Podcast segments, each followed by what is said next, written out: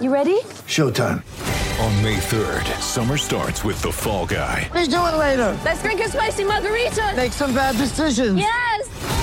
Audiences are falling in love with the most entertaining film of the year. Fall guy. Fall guy. Fall guy. That's what the poster said. See Ryan Gosling and Emily Blunt in the movie critics say exists to make you happy. Trying to make it out? Nope. Because I don't either. It's not what I'm into right now. What are you into? Talking. Yeah. The Fall Guy. Only in theaters May 3rd. Rated PG-13. G'day, Mike Hussey here, but you can call me Mr. Supercoach. KFC Supercoach BBL is back and there's 25 grand up for grabs. So what are you waiting for? Play today at supercoach.com.au. T's and C's apply. New South Wales authorisation number TP slash 01005. On 1116 SEN, the award winning crunch time for Honda's 2017 run out. Atley was able to link up with Cunnington. Kicks it along the wing. Big opportunity here for the Roos. They're on. Turner mark. And then a 35 metre handball taken on the bounce by Wade, who kicks it to Brown.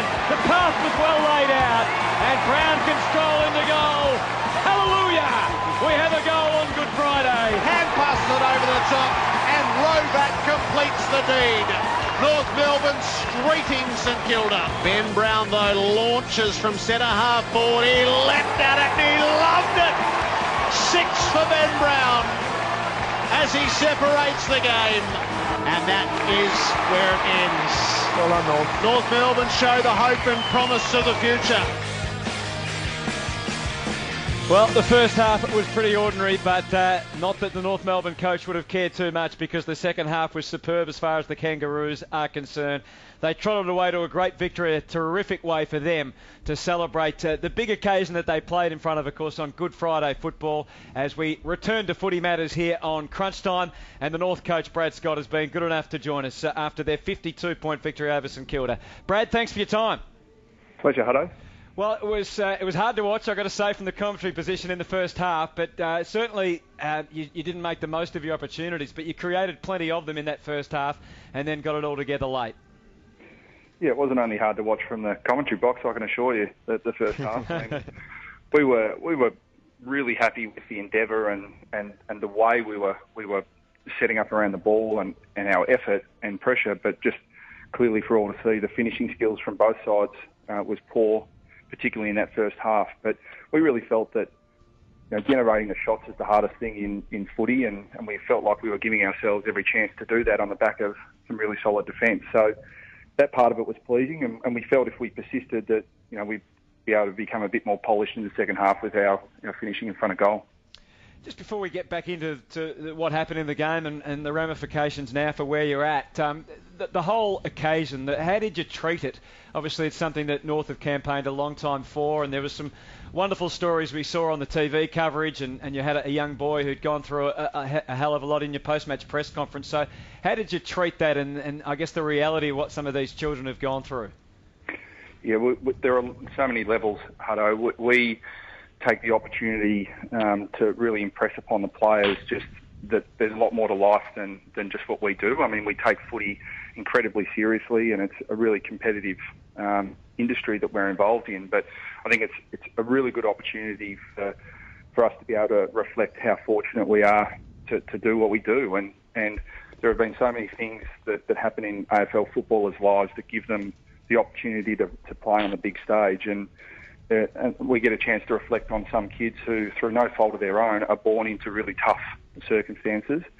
And so it's, you know, it's a great opportunity to be grateful for what we've got, and then in turn, in our small way, to be able to give something back to the great work that's done at the Royal Children's Hospital, and, and to give boys like young Thomas, who was with me at the press conference post game, uh, you know, an opportunity to, to grow and develop. That you know, if the work at the Children's Hospital wasn't being done, then you know, young young men like Thomas wouldn't be around.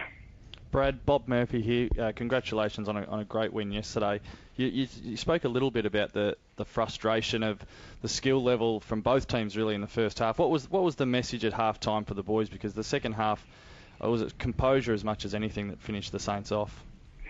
Yeah, that's all it was, Bob. Like just just composure. I mean, that was the the, the message in terms of ball in hand stuff. I mean, we wanted to make sure that we continue to support the contest and know, we turned a lot of that pressured disposal into a bit more composed disposal, and I think that was the difference for us in the second half because we were able to maintain our effort in the contest and, and our, certainly our pressure on, on St Kilda when they had the ball. So we needed to keep those fundamentals of the game at a really high standard and then just be a little bit more composed and and absorb the pressure a little bit better than we did in the in the first half. And you know, as you guys know, that when, when people continue to keep missing in front of goal, it just passes the pressure on to the next guy who has the shot. So, you know, we just at half time spoke about let's not make mistakes through hesitation and, and through fear of making a mistake. You must have been delighted with the with the tall boys, Todd Goldstein and, and Ben Brown. Is is that about the perfect mix you could possibly wish for as a coach to get to get Goldie, you know, a dominant performance in the ruck and, and Ben Brown to finish with six goals? Yeah, it's, it's ideal. I, I mean, that's it was a great contribution from from both boys. We thought they were really important in our setup. But I think the thing in modern footy is, you know, Brownie worked really hard for his for his goals, and, and particularly in the first half he worked hard without a lot of reward, and then he got uh, got on the end of some pretty good ball movement from the rest of the team as well. So I think that's the lesson to the key forwards that you know sometimes you can compete and do everything right and, and have things not quite go your way, but you've got to persist and, and, and keep at it. And you know, provided the, the rest of the team's holding up their end of the bargain, sometimes you can get on the end of some easy ones. So it was really good reward for Brownie's work in the first half to get on the end of some easier ones in the second half. Brad, I just want to follow up with that. I thought Jarrad Waite was extremely influential as well. With with where you are at, at, as a North Melbourne Footy Club and the players that you've let go, what determines that Waite at 35 and Goldstein at 29 are part of your plans moving forward, and some others that we know of and it's been well publicised aren't? How do you how do you make that call? It's based on the on the balance of the list, Kane. I, I, I mentioned in the post game press conference uh, yesterday that that Waite and in particular Scott Thompson are really important to the development of our key forwards and key backs. You know, we, we made some pretty hard decisions on some guys who I think have still got you know really good footy ahead of them at AFL level. But with the balance of where our list is at, we really felt we needed to develop some young midfielders, um, and so and we've done that. You know, we've brought in Davies Uniacke and Josh Simpkins playing a lot of midfield time. Jed Anderson was really promising as a midfielder yesterday. But at the at the other end of the scale, the key position guys, it, it's very very difficult to bring in 18, 19, 20 year old key forwards and key backs because they're playing on fully developed, experienced um, players. So Waite and Thompson are really important to the development of young guys who will emerge for us. You know, Ben McKay, Sam Durdin, you know, these sort of guys who are going to play some footy with us, but it's very difficult. We've seen in the past that 18, 19 year old key position players take time. Ben Jacobs was a great story yesterday. I thought he uh, had a big influence on the game. Why did you send him to Seb Ross and, and not Jack Steven? Yeah, it's a, it's. I mean, it's a really interesting um, discussion, and we debated it long and hard uh, in our match committee. I mean, on, on, the surface, you would look at look at it and say, well, Jack Stevens, St Kilda's most influential midfielder, and, and therefore it makes sense to send your your stopper to him. But we really looked at the balance of St, Kilda's midfield versus ours, and we felt that Seb Ross was just really important to, to linking St Kilda up. And, you know, we chose to try and attack Jack Steven going the other way. Um, but with, with our midfield, each stage in, in development, we felt that, you know, Seb Ross was the, the one constant in their midfield that we wanted to try and limit. Uh, your, your, youngster Luke Davies Uniacke left us all with a, a, pretty big impression yesterday. Brad, what, what do you see in him? Just class and, and composure and competitiveness. Uh, I thought that the most pleasing thing from his game yesterday, from my point of view, was his tackling pressure. And he, he, he won a couple of holding the ball decisions and he really stuck his tackles against some mature, experienced AFL players. And that's not something you see often with, with classy 18 um, year old kids.